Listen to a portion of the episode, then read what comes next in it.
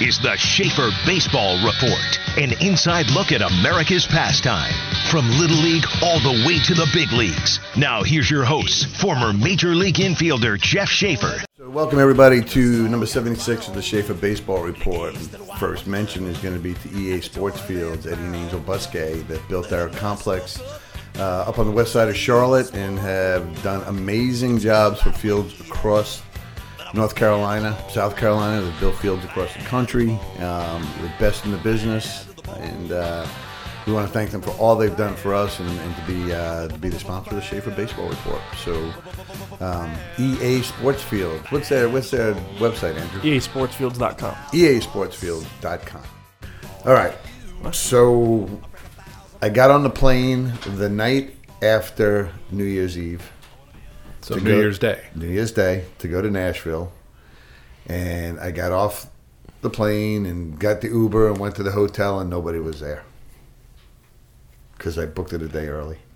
That's smart, though, man. Get in there, get comfortable. Yeah, so that's I- that's totally your Sleep. style. That's my style. That's exactly that's exactly how it was uh, it was planned out. Because I told I told Andrew's mom that like booked it, you know, months ago to get it you know get it prepared. And I, I guess whatever I was looking at was wrong, or maybe I just didn't read it right. And and there I was all by myself in this Grand Ole Opry Gaylord Hotel or whatever. That place is unbelievable, though. Have you ever been there in Nashville?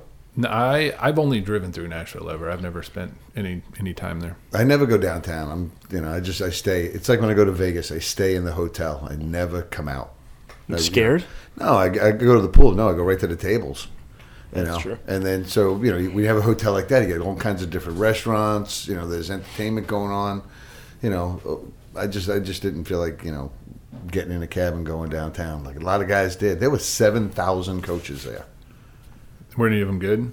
Uh, not many. No, no. We so we. I listen. It, it, it's interesting because when you get there, and obviously everybody that's there loves the game. Otherwise, they wouldn't pay the money to go there and and and participate in all the presentations and you know walk the show and see all the different products that that are being you know you know put out there for you know 2020 now that you know then you have the products that have been there since every every year I've gone you know the same things are over and over and over again it's it, it's pretty wild but the whole you know the whole you know the products right I, I walk these these aisles and I and I man my heart goes out to some of these guys because they pour a lot into it right they pour a lot of resources into it financially, emotionally, all this design, all this other stuff, and they're just sitting there for three or four days. Like nobody stops and talks to them, you know. And you, and you walk by them, you kind of like turn your eyes away real quick, so you know you don't. Uh, you know, I mean, you don't want to make make eye contact with because, the, you know, as a baseball guy, the products that are up there,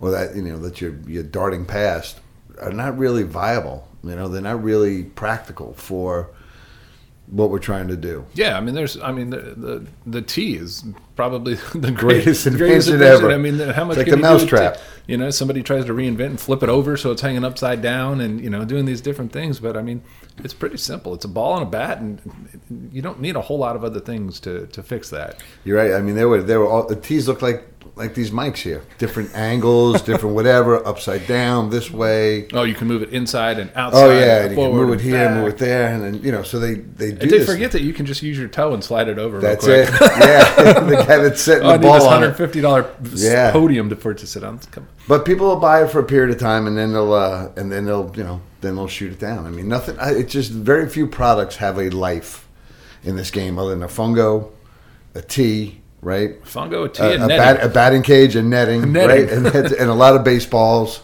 and you have, uh, you know, you're in the market. If somebody can show me a leather baseball that'll last, that, that that'll be the richest person in the world.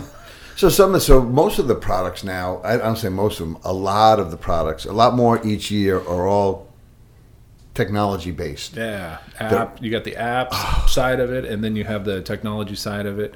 You know, you were you were we were talking before the show about. Uh, the uh, the HitTrax Yeah. and the and the TrackMan and the Rapsodo and, and the, these different technology pieces that have come out in the last several years that have been available to the, the general public really, and uh, you, you know now we're starting to see a lot of that pour onto the secondary market, especially the high end machines. Sure.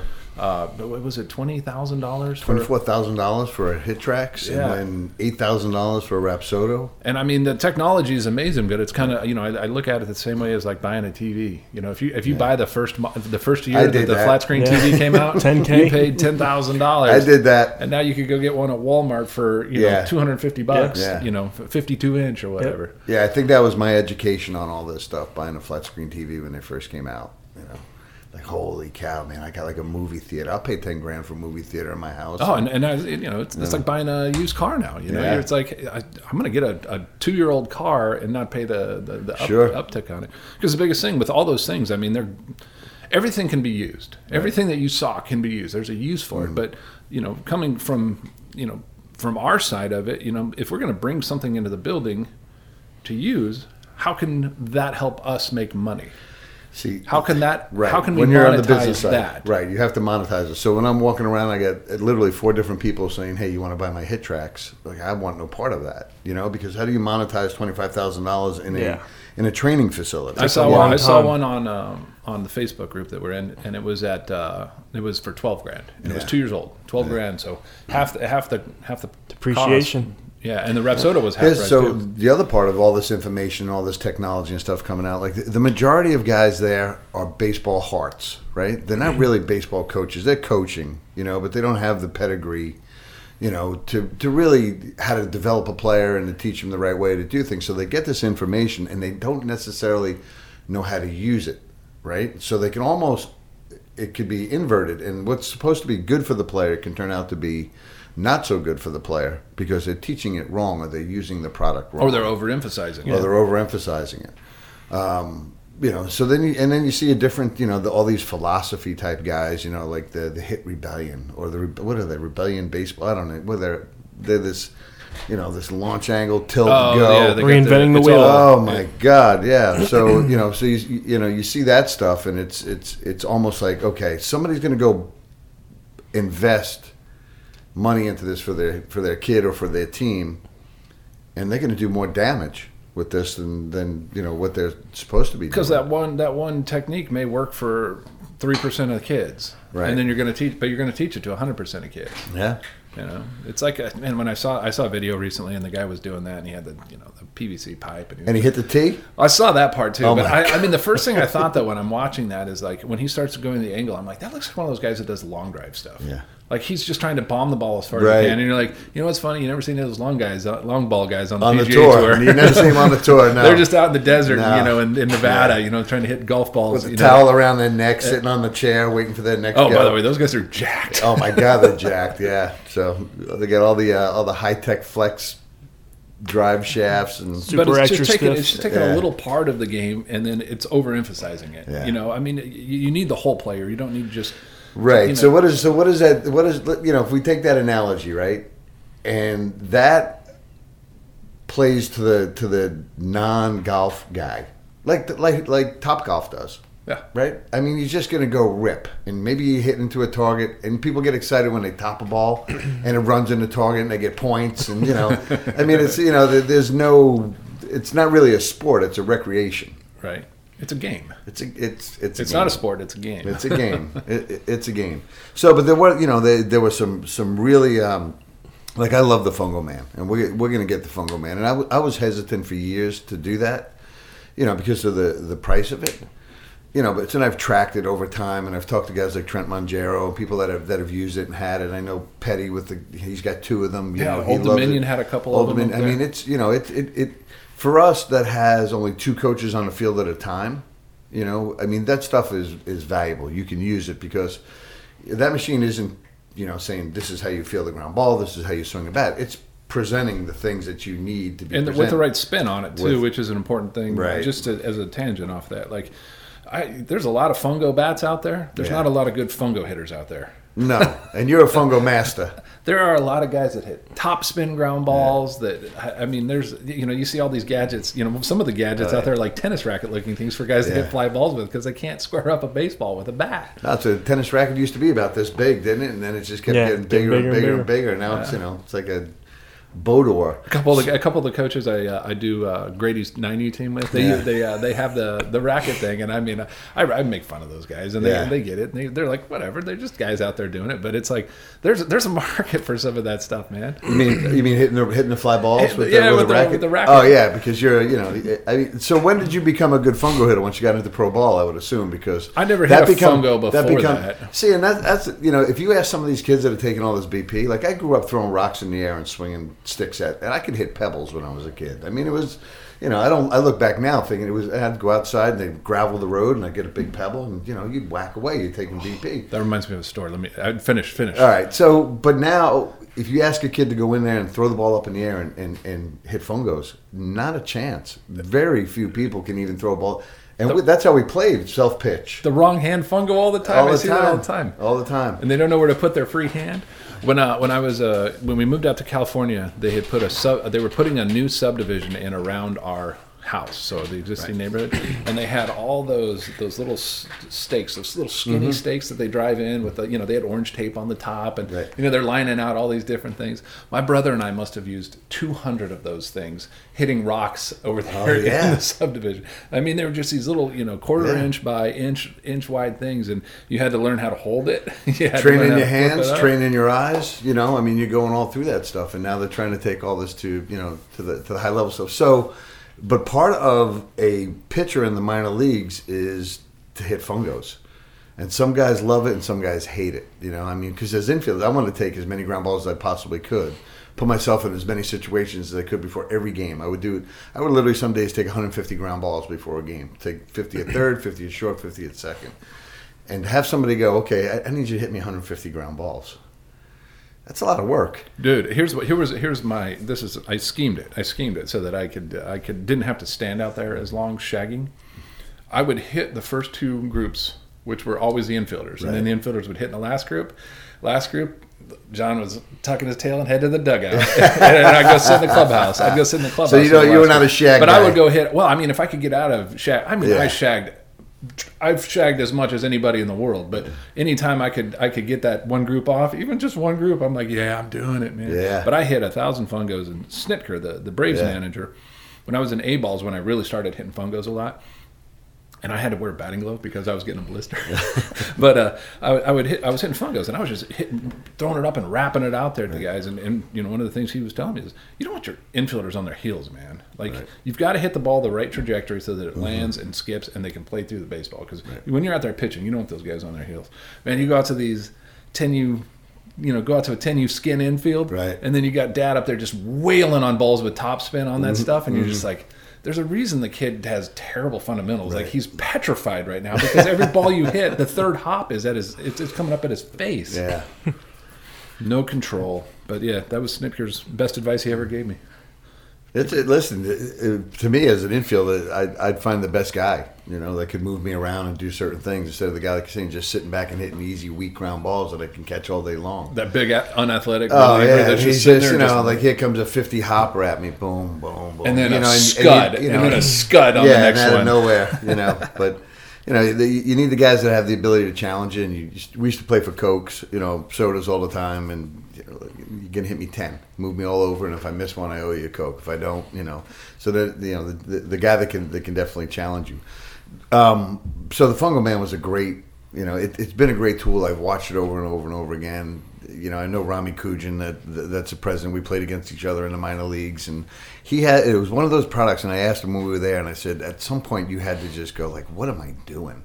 You know, like why am I trying to push this thing, you know, so hard? Because you couldn't be selling a bunch of them at fifteen, sixteen thousand dollars.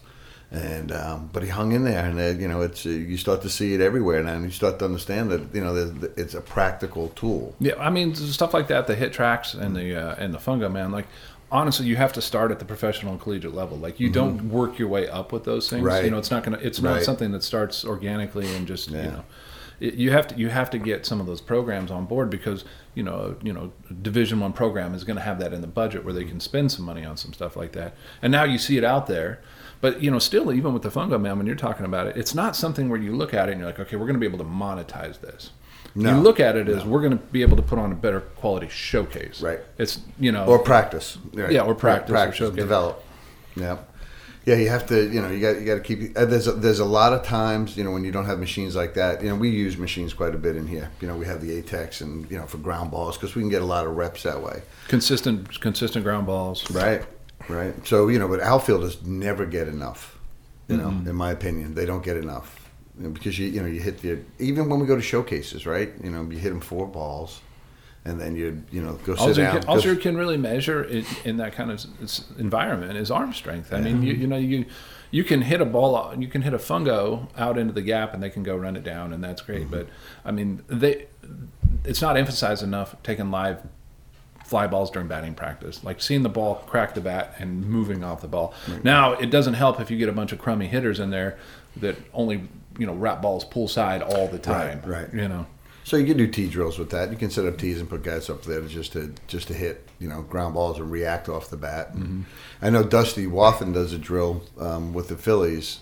We went down a couple of years ago to uh, to spring training, and he has a guy just kind of soft toss him right in front. He has Mm-hmm. his infield set up, you know, and it's because it's going to come off the bat different every time. Yeah, Manzolino was the was the infield instructor. Yeah, I was had. Manzolino when I was with the White Sox. And he was he lo- he loved doing that with the infielders. You know, you'd see him out there on the, the, the small field all Yeah. the time. You know, hitting hitting balls that are being Yeah. hit to him, so that the guy couldn't sit there and just you know hang No. back. He'd have to he'd have to read you know where he's making contact. and and- it, it teaches it teaches guys to read hands and things like that. There's so many things that are being that you're taking these analytics right, and you're talking about you know X amount of balls are going up this lane, you know a, a percentage here and a percentage there, and then this is how you got to get there, and you know, and it, it, it blows me away because the little things like teaching the guy to read hands. Like I, you know, I mean, the best infielders in the game, one, they're athletic. We know that. Two, you know, they they're aggressive dudes. They're ready to go. They're ready to go make a play. But you know, I played. You know, I, I had good range.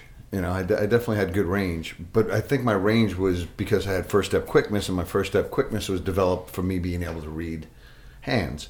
Because when guys swung and missed, their hands were going in a certain direction. I was moving that way before the contact. So if, even if even if the guy swung and missed, I was a step, you know, in, in that direction. So those are the things that you know that don't get taught. And I, you know, I, I, don't want to say that they don't get taught because there's, I, I, I, I've listened to Trent Mongero, I've listened to Nate Trotsky, and those guys are on it, right? you know, and that's almost something that you you say you say taught, but it's almost more of emphasize. Because you, you you you explain to them what you're doing, but you can't go out there and say this is exactly how I did it. You have to get out there and this is something. This is what I want you to pay attention to, so that you can continue to work on this and gain the experience with it. Because that's what's gonna. It's not going to be because I say a bunch of words. It's going to be be because I'm pointing you in the right when- direction. So when you Does say taught, you're saying you're sitting in the classroom telling you this is how you do it. You have to show them. It has to be applied. Right, right, right, right. It, it, it all has to be applied. And I think you know that's when you start to listen to some of these guys. Like the, I listen to this infield this infield group, and you know when I when I get there, I like to hang out with Trent Mongero. He's a great baseball mind. He's a good dude. Um, and, and Springer. And Springer's just, you know, he's he's just a knucklehead friend from ever that's done a good thing, but he's got a mental approach to all this, and he's got a practical approach to all this. So Trent was speaking on this on this forum, um, and they had minor league infield coaches, they had college coaches, they had high school coach, which Trent is, which in my opinion he was above a lot of in knowledge, above a lot of these guys that have been at different levels, and they're all talking about you know the mechanical, robotic type of play instead of the athletic type of play and the mental approach, right? So, you know, for me as as, as an infielder. I went through my entire youth as a second baseman primarily. And then I went to Maryland as a second baseman. Fortunately, I had good career on that side of the field. You know, I made all ACC and you know all, all the stupid awards that you you know that come with being a you know a, an above average player at that at that level. Then I signed as, with the Orioles. I'm a I'm a second baseman my whole career. I played zero zero shortstop. Right. I go over with the Angels and. Um, they just asked me to go on the other side of the field one day and just take ground balls, right? So I think most of the reason that I stayed at second base as a kid was because I was smaller, my arm strength wasn't all there, you know, and I never knew anything, but I knew the position, I played it well. I go over to shortstop, I'd start taking ground balls. It was all natural. It all happened. It was all athletic, you know, and I was aggressive. And the other part was, was that I'm over there taking ground balls, thinking they're not putting me over here to make me a shortstop. I'm just having fun You know, I'm just going about it. I'm just gonna go. I'm just gonna go pick it and get rid of it. And I like you know, to I like to field the ball and throw the ball, and this, I'm just going to do it from over here instead. And the next thing I know, I'm, I'm the everyday shortstop in Double A, and it changed my entire career because I moved from one side of the field to the other. Because that side of the field, the second base, Well, you can go back to the the other side All the time. but it's it's All day harder. long. It's, It's- you know it's like the infield. Yeah. At, at the youth level, if you if, if you don't come back to the infield, No. you know, stay on the infield, dig No. your heels in as long as you can because it's e- it's easy to go back. It's hard to come back in. Right. So that you know, so the, the athleticism was there, um, and you know the re- relaxed approach to being when I first got there. You know, when I first went over there to take ground balls, it's like, what do I care? You know, I'm a second baseman. I don't. You know, I'm going to come over here and have some fun. Maybe I'm just filling in for something. You know, whatever. And then all of a sudden, I, I, I, I become that that guy. In my first year, I made a ton of errors. My first year at shortstop, I probably made 25 errors at short, which is you know for me was unheard of because I was always a 970 to 980 guy every single year defensively at second base, or even sometimes 990 in college. You know, I'd make one or two errors a year. And then all of a sudden, you, you know, your approach becomes different, and you start to box balls, and you start to almost go like, what am I doing wrong? What don't I know over here? You know, and then somebody came up to me and just said, dude, just be an athlete.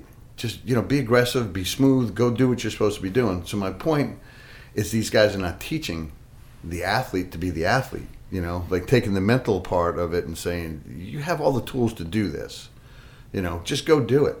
You know, and then we'll modify off that. We'll figure maybe we got to do a couple drills, and it's not like, you know, first left step, you know, prep step, all this other stuff. You know, okay, these are these are the keys, these are the cues, these are the words. Go. So when you hear those guys talk like that, those are the guys I'm interested in. But that panel, maybe one guy was talking that. Everybody else was talking about, you know, we got, you know, we got to defense these guys because the percentage of baseballs go over this way, and they do this, and you know, and and you know, they, they got to come up and they got to funnel and tunnel, and you know, and all. I'm like, oh my god, I couldn't couldn't deal with it. But I didn't listen to any pitching. I don't know for you. I mean, your greatest days on the mound had to come from feel. Yeah, I did. I, Never it- mechanics. If I thought about mechanics on the mound, I was done. I was done. I was a robot. I wasn't. I wasn't gonna. Right. I wasn't gonna execute pitches. Man, it's just when you get in there and you're locked in, and the catcher's throwing down the sign, and you're just wheeling back and going. You know, before the pitch, you've already thought about it. The catcher throws down exactly what you're thinking. When those days happen, it has nothing. It had nothing to do with was I getting my leg lift high enough? Was my separation Right. See, and that's and that's what happens, and that's what's being taught, right? So then these, so the for the watching the infielders. I mean, that's my favorite part of the game, right? I mean, that's what I did well. So obviously, it would have to be. Um, is that's why the you know the Latino players are taking over, you know, and dominating the infield on us because, like you, you were saying earlier before the show, they just they play and they're athletes, right? And then they figured out how to be smoother and how to go and and just do. it. They're not like cookie cutter, like you know. So when we do our camp here, when I do the the kids here, it's not all mechanical. It's all feel. You know, do this, do this, and I put them into positions to turn things and become, you know, taking these kids into athletes. I mean, some of the greatest athletes in the game were pitchers. Yeah. Well, uh, the the, uh, the two words that come to mind are explicit learning and implicit learning. And implicit learning is for the athlete. You know, you give them parameters. This is this is this is the end result we want. Here's the starting point. Get there. Right. Explicit learning is step one, step two, step three, step four, And step that five, step you. six, step seven.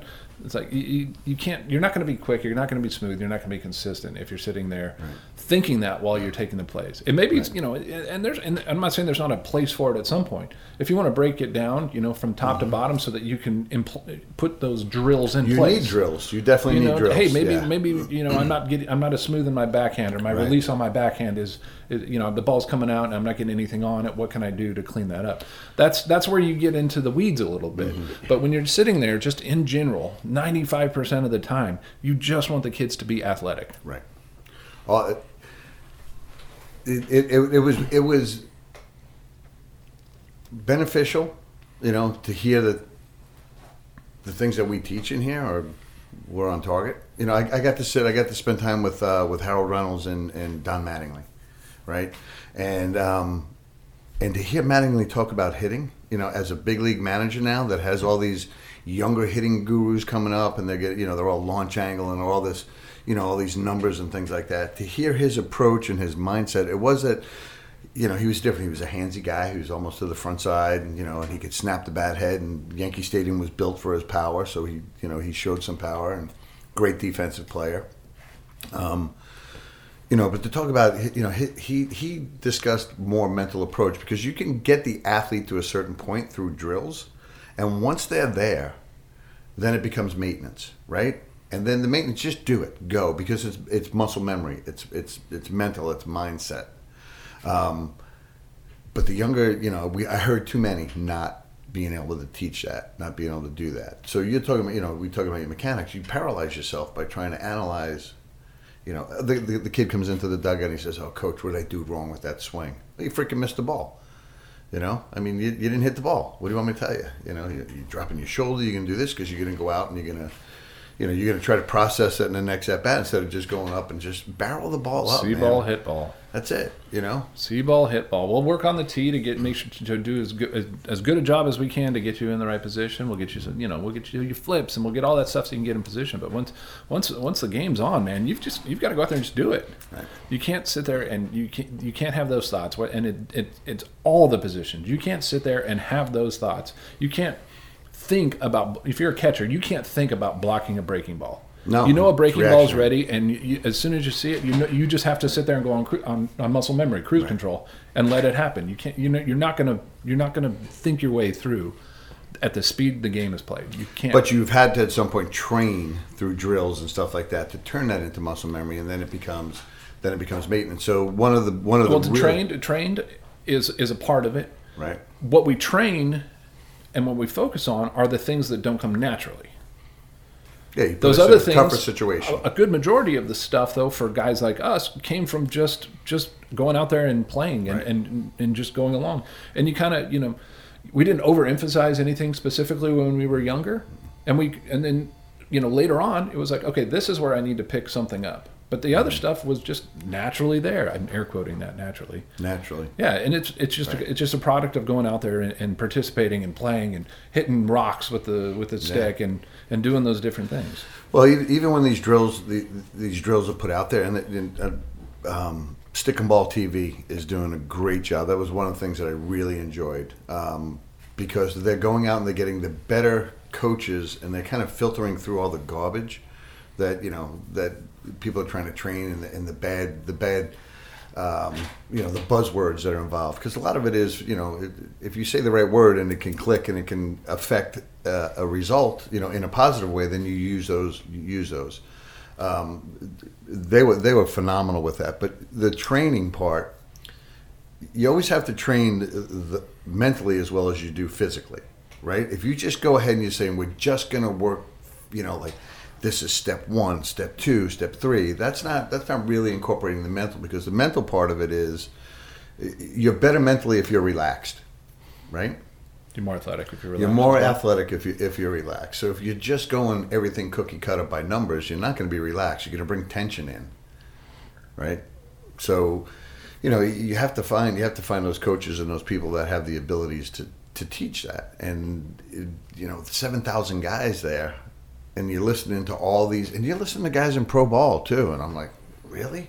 Like I don't, I never had coaches like that. I never had mechanical coaches. Maybe because we didn't have the video or the technology or the access to data or all this other stuff. But you know, I just you know, I repped out a lot. You know, I knew what I had to work on. Okay, I need to work on backhands today. You know, challenge me, put me, stretch me out, make me do maybe do something different, or you know, it- whatever whatever it was. You know, you had you had you ended up having to challenge yourself. These kids don't have that ability. Like you're saying, we just went out and played and we just did right. Mm-hmm. And you got in the street and you figured it out. You know, now it's all you have to have a plan, but it's all it's all cookie cutter. You know, it's it's it's all classroom. You know, and I believe that you know some of it has to be classroom. You know, in terms of how you play the game and where things move and whatever. Well, the classroom part of it, that's the that's you know and that's we're not poo-pooing the classroom part of it. You know, that's that's not what we're we're we're getting at here. Like the classroom part of it, what it does is if you can pre-pitch, if you can make your plan, and then react based off of information that you have in your head. That's that's what the classroom allows you to do. That that mid, between pitches, it allows you to see the pitch or or have an idea or make a guess, an, a, you know, an educated guess about what to do. And that's how you become quicker, and that's how you become faster. You know, seeing the game, you know, understanding how to see the game before the game happens. That can, you can help kids in the classroom. to an to an extent. Right. You yeah, know? you're giving them thought process in between pitches. Yeah. And that, and that, and that and that's huge. You know, it's I think one of the one of the greatest compliments I ever got as a player was from another player that said, "I never saw you take a pitch off," and that meant not just the pitch, but that meant in between pitch. You know, you- you're you're, you're preparing because you know you don't have, a lot of these kids don't have situational awareness, right?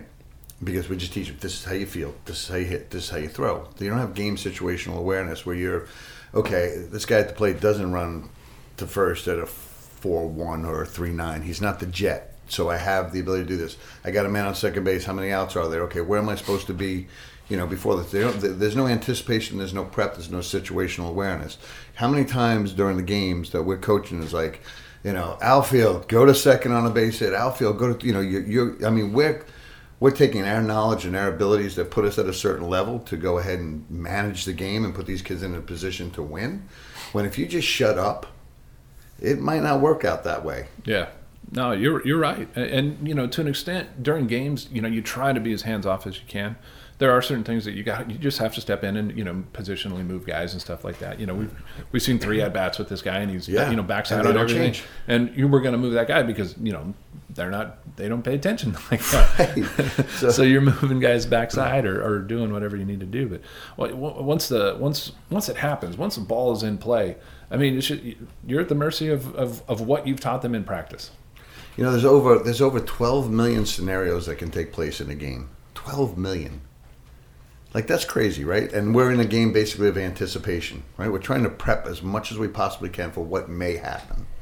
But yet there's, you know, there's, there's 12 million scenarios in there. I still have one that haunts me, man. What's that?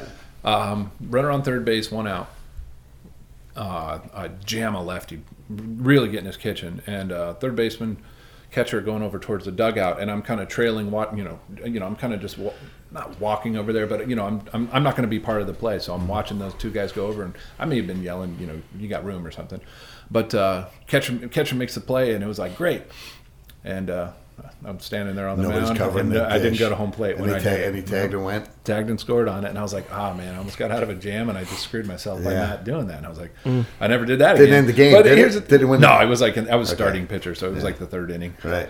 Uh, probably the leadoff batter on third base. It's funny how it's funny how certain scenarios in the game don't you know they never go away. I remember I was in in uh, instructional league and we were playing a scri- uh, playing a, another organization. It might have been the Mets or something like that. And and um, I take off. It's it's a hit and run, right? And I bury my head, and I hear, you know, and I can't find the ball.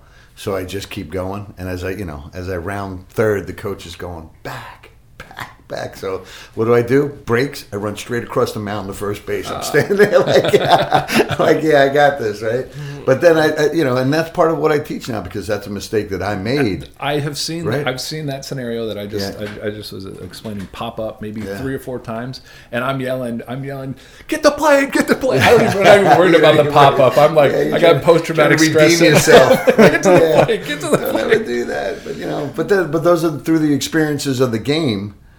You know, we teach and we make kids better because we take our mistakes, right? Because everybody's going to make mistakes.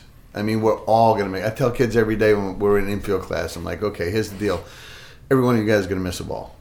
Every one of you guys is going to throw it away. Okay, if we're going to throw a ball away, we're going to throw a ball away north and south mm-hmm. because we do things right physically and mentally. We're going to be online. We're going to release the ball. It's going to stay in the area of our target, and we'll miss north and south. So if I go north, he can go up, possibly go up and get it and come down on the bag. If it's south, he's got a chance to, to pick it. If we start going east and west, so I get really, you know, I get, I get kind of demanding when it comes to, you know, throw and follow, glove side on a target, simple things like that, because I've made those mistakes. You've made a routine play, you know, like this is cake, routine, boom, got this, let's get out of here, and then you sail.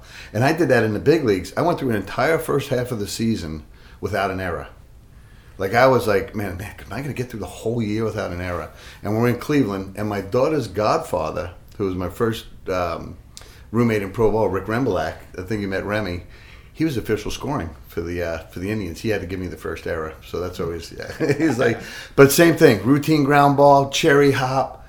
Just took just took enough off that I, lo- I lost a little bit of discipline, left myself open, sailed it up and out safe E.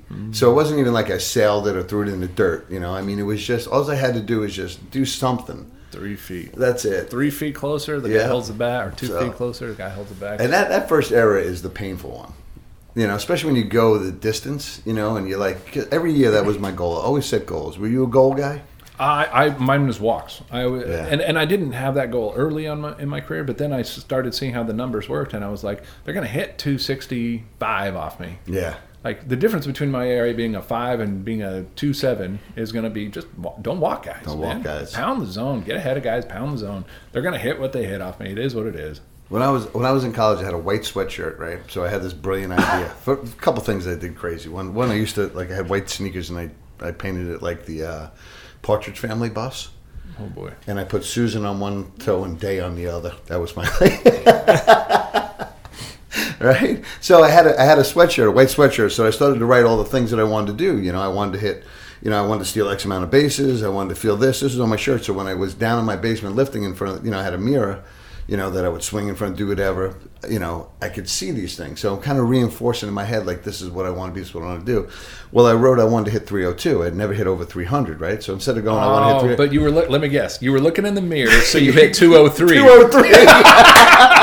I'm like, oh, dude. So it was the only thing on my shirt that had an X through it, like wrong. That's funny. it was wrong, but you know. But again, you know, goals and and and and mental approach, like those are the things that you know. For a guy that had good enough to be like, even I went far from superstars, right? Like you know. I mean, I spent eight and a half years in the minor leagues before I got a chance to go to the big leagues. And I thought, you know, when I went to the big leagues, you know, I made the team out of spring training, and then I got sent back down with the, you know, with the White Sox, and then I came back the next year with, uh, you know, with with Seattle. But you know, I was I was always always felt like I was.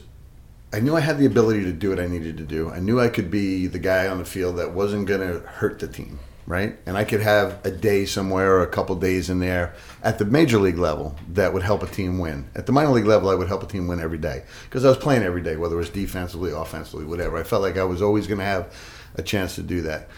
But at that level, I felt like I was I was built better mentally. I mean, you, we had to be right. I mean, if you're not if you're not that dude that can just take a take a bad day at, and you know not feel the best and whatever and go out, you better be strong between the ears. Yeah, I mean, you know, as a, as a pitcher in the minor leagues, I guess, you know, one of the things is, you know, you get into roster, short rosters, you know, you get rain day, you know, you don't get a ton of rain days, you don't get a ton of days off, so it's important for you to eat up your innings. And one of the things that I took pride in was on those on those days you come in and your bullpen's been, you know, you played 14 innings a day mm-hmm. before, and you know you're short on the bullpen, and going out there and getting that sixth inning in, you know, when shit was going wrong. Mm-hmm. Yeah, it's, it's listen, it's, it's a podcast. Well, that's what happened. Yeah, he goes, we're not poo pooing on the classroom, but when shit goes wrong, Yeah, when things are going wrong though, and you're and you're able to, uh, you know, maybe it doesn't help you win that ball game, but maybe it helps you win the next day, or you know, things Right. like that. I, I had a game in, um, we had a doubleheader. We were playing the Royals when I was with the Tigers, and uh, they scored. 12 runs in the in an inning and two thirds to start the game off, and I mean it was like okay, we got 18 innings today too. Right. So I mean we're rolling pitchers out there, and I had been come up from AAA, and I was throwing maybe one and some change, an inning and some change Mm-hmm. in AAA, and I went three and two thirds in that game. And I mean, I was, you know, at the end of the second inning, I was like, I'm done. But Yeah. I mean, there's no, we're not going to win this ball game. I'm already out of the next ball game. I was like, just leave me in there. I'll finish. Yeah. I'll just finish it off right here. And then freaking Bonderman goes out and throws a complete game. I was like, I went, I, I saved the bullpen. Yeah, I, I was like. I saved the bullpen, and that that feeling lasted for about an through- hour. and then Bonderman goes out there and throws a CG Forgotten. shutout, and I was like, oh, they didn't even need it. It Yeah. didn't even matter. but you know, you, you, you see that you see the you see the mentally tougher kids, but there's not as many as there used to be, and um, you know, those are the kids I like. I like to coach. Those are the kids I like to manage. That you know, they just they, they dig down. They're diamond rats. You know what I mean? They they just they get in and they're they're all about the game and. You know, it's even even to the point where they're irritating at times. You know, but you know that you know they're out there to compete. They'll fight if you have to fight. You know, and it's, I think you know what I think. I don't think you're. I don't think you're 100 percent right. I think there are as many kids Dude, what are you there. talking about? But I think that here. I mean, I think that we have we, we've seen it, so we know we already know which ones they are.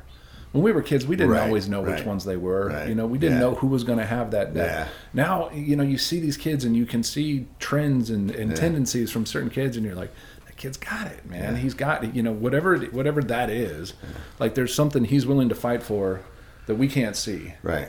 Uh, and I, and I think we're just we have the experience now where we can see it. We can see it better. And listen, by actions too. I mean, we see kids that come in the building when you know the building's wide open to anybody that's in our organization. The kids that take advantage of it and come in here and work. Mm-hmm. You know, they have an agenda. They want something. You know, so if they have, if they if they want something, if you want something, you got to have a plan to get it. Right.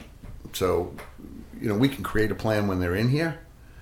It's when they're not, it- when it's not practice or when it's not something else. Like here's here's you know you got to create your own agenda and you got to get after this. Well, yeah, that's uh, character. What you do when no one's looking. Yep. You know, you see Exactly. those Devin Johnson, man. Oh gosh, you don't have to. yeah, You know, and it's not, Yeah. you know, I mean, I love dad and son coming in here and, and using the facility, um, but you really, you know, you really appreciate when you see those those kids that are just driving, and they're using their time. How about when? How about when his grandmother comes in with him and puts the ball on the tee? Ah, yeah, man. Like, hey, Grams, we're gonna go some hit today. Need yeah, we get photos. some flips. Feed the Get behind the get behind the screen before I take your head off. Yeah, it's using Yeah. the machines and stuff. Yeah, but you know, when you see those kids coming in that are on their own, you know, it's not, you know, it's not, you know, because Yeah. dad's Yeah. driving them over dragging or mom driving yep. them over. Yeah. it's like uh, this is this is where I'm. They're gonna be here, at. man. They're, they're here. You know, just go down to my basement, you know, and, and throw balls off the wall and you know hit off the tee and you know and lift or in the, in your bedroom doing things, you know, squeezing hands or doing whatever. I mean, I like I said, I, I, I What were you doing in your bedroom? You know, squeezing the hand grip things. You said your bedroom, and then you started making weird hand gestures. I don't. Yeah, well, that's how you get strong wrists. you gotta have, you gotta be hand, you gotta be strong from your, you know, from your hands to your elbows. So, Yeah, total um, endurance guy. but yeah, you just do. You, you, you always did. You know, you always did. You always stepped out and did what you had to do. Mm-hmm. You know, and it didn't have to have. You know, we didn't have these facilities. I didn't have this facility type of stuff growing up. I mean, you had to go figure out how am I going to get better today. I and you know here's the thing. I wasn't doing it either because I thought, oh, I'm going to be a big league player. I'm going to be a minor No, league player. I I, was like, I want to be the best. I want to. I want to dominate my 12U little league, man. Yeah, Let's well, go. I, I, didn't, I didn't. I didn't think professional baseball until I got to college because I never just thought I had. The, you know, I just the same thing as you. I just wanted. I didn't want to be the guy not picked, so I had to be good enough to be on the field. And then when I got on the field, okay, now I can be something different. I'll tell you a quick story before we get out of here, though. But as far as challenging people, right? You know, like parents have to challenge kids, and they they don't let it happen as much as they should. You know, like we talk about USA baseball. The beauty of USA baseball is you got to earn your way all the way there. You don't just get handed that. You don't write a check and say, "Okay, you're on a team." You know, you have to like you have to get through the process, good or bad, right? It's going to get narrowed down to one team out of thousands of kids across the country. So, my father comes into, wakes me up one day, and I'm probably 13 years old. He says, "Come on, Jeff, get your stuff. We're going." This is my stepdad, right? Who was probably you know one of the greatest influences in my life. He said, well, "You know, where are we going?" He goes, "You know, we're going to a tryout." Okay. So I grab my stuff, get in the car. We drive off Long Island. We drive into upstate New York. He gets out of the car. He walks up. Out, he says, "Stay right here. I'll be right back." Windows down. I'm hearing him. You know, the coach is over there. He goes, "Oh, coach, I didn't realize this was like a 16, 17 year old tryout." You know, coach. Oh yeah, you know, you know, we're trying out for such and such team, and he goes, you know, I just drove my son all the way from the eastern half of Long Island. Do you mind if he works out with you guys? He intentionally put me in the car and drove me into that scenario and went out and said, "Hey, now go out there and do it. Now go out there and just just go big, go hang." And you know, I was scared to death in the beginning, but you know, you catch the first ground ball and you go, you start looking around, going, "I did that just like that guy." You know, I'm I'm as good as this guy, or you know, and all of a sudden, you know, you're you know, I'm challenged, and all of a sudden there's success in my challenge, and then all of a sudden I'm hungry to even be better. Okay, now at 13 years old or whatever, like, okay, I'm better than that guy. Who else am I better than? You know, you have, have the illusion, like you guys from California, to us from New York. Oh my God, the players in Florida, the players in Texas, the players in Arizona, the players in California, they're off the charts. We'll never, you know, we'll never be that guy. Like if one guy off of Long Island made it to pro ball, like Tom Veryzer was a shortstop for the Indians, like before I ever got to the big leagues, and everybody on Long Island knew Tom Veryzer's name. Like every baseball player, because he was like the one guy. When Neal Heaton was coming through, Neal Heaton was the dude. Like everybody knew who Neal Heaton was, you know. But everybody in California, you guys had, you know, No, they fall off trees. And yeah, they were like, you know, it's like, holy dude. So, but he challenged me, and we got to that situation in high school. Like, I mean, we like. I mean, like now in California, like I see it around here now. Where like you know, at, at high school practice, you know, there'd be a pro guy over there coming to throw his bullpen in you know February. You know, Yeah. whatever sport spring training. It was it was normal. It was normal to see a pro guy. there, Yeah, we. You kidding? We saw any pro guy was, or you even a coach, or you were a, scout, or you were a bird dog, right? Remember the bird dogs? Like they mm-hmm. weren't even scouts. They just like they made up their own cards and said like I'm. I'm a bird dog. For, you're like, oh my god, I know that guy. And then I put his, you know, I put his name in my black book because we didn't have cell phones then. We had little books. You go, oh, this guy in big letters, Baltimore Orioles. Like, dude, I got his number. Yeah. You know, I know this guy. Probably just I'll probably just call him up. Yeah, you know, yeah, whatever. You want me to call him? No, no, he's probably he's probably working. I can't call him now. Yeah. So, well, all right, good show, man. We appreciate it. I had a great time, like I said, at the uh, the ABCA in Nashville. If you guys are coaches and you know get there and you know pick and choose, it's like it's like panning for gold. You know, you, you you dig that pan down in there and you sift it out and you find the nuggets that work. And um, but it's it's baseball people hanging around baseball people. Great products, great. Uh, great beer drinking, nightlife, and you know it's it's a good time. Amanda calls it a sausage fest. Like you know, oh, have fun with all your dudes. Seven thousand guys running, around, just sausage fest. So, but uh, we appreciate it, and we will do this. Maybe we'll have to do it. I'll have to call in next week because I'm going to be in Peoria, Arizona, at the Mariners Fantasy Camp. I think I'm going to video the whole experience and make it like my comeback. Oh, boy. Make it a whole documentary of my comeback. yeah. That'll be fun. God. Well, we appreciate it, man. Thanks, John. Thanks, Andrew. And uh, peace out.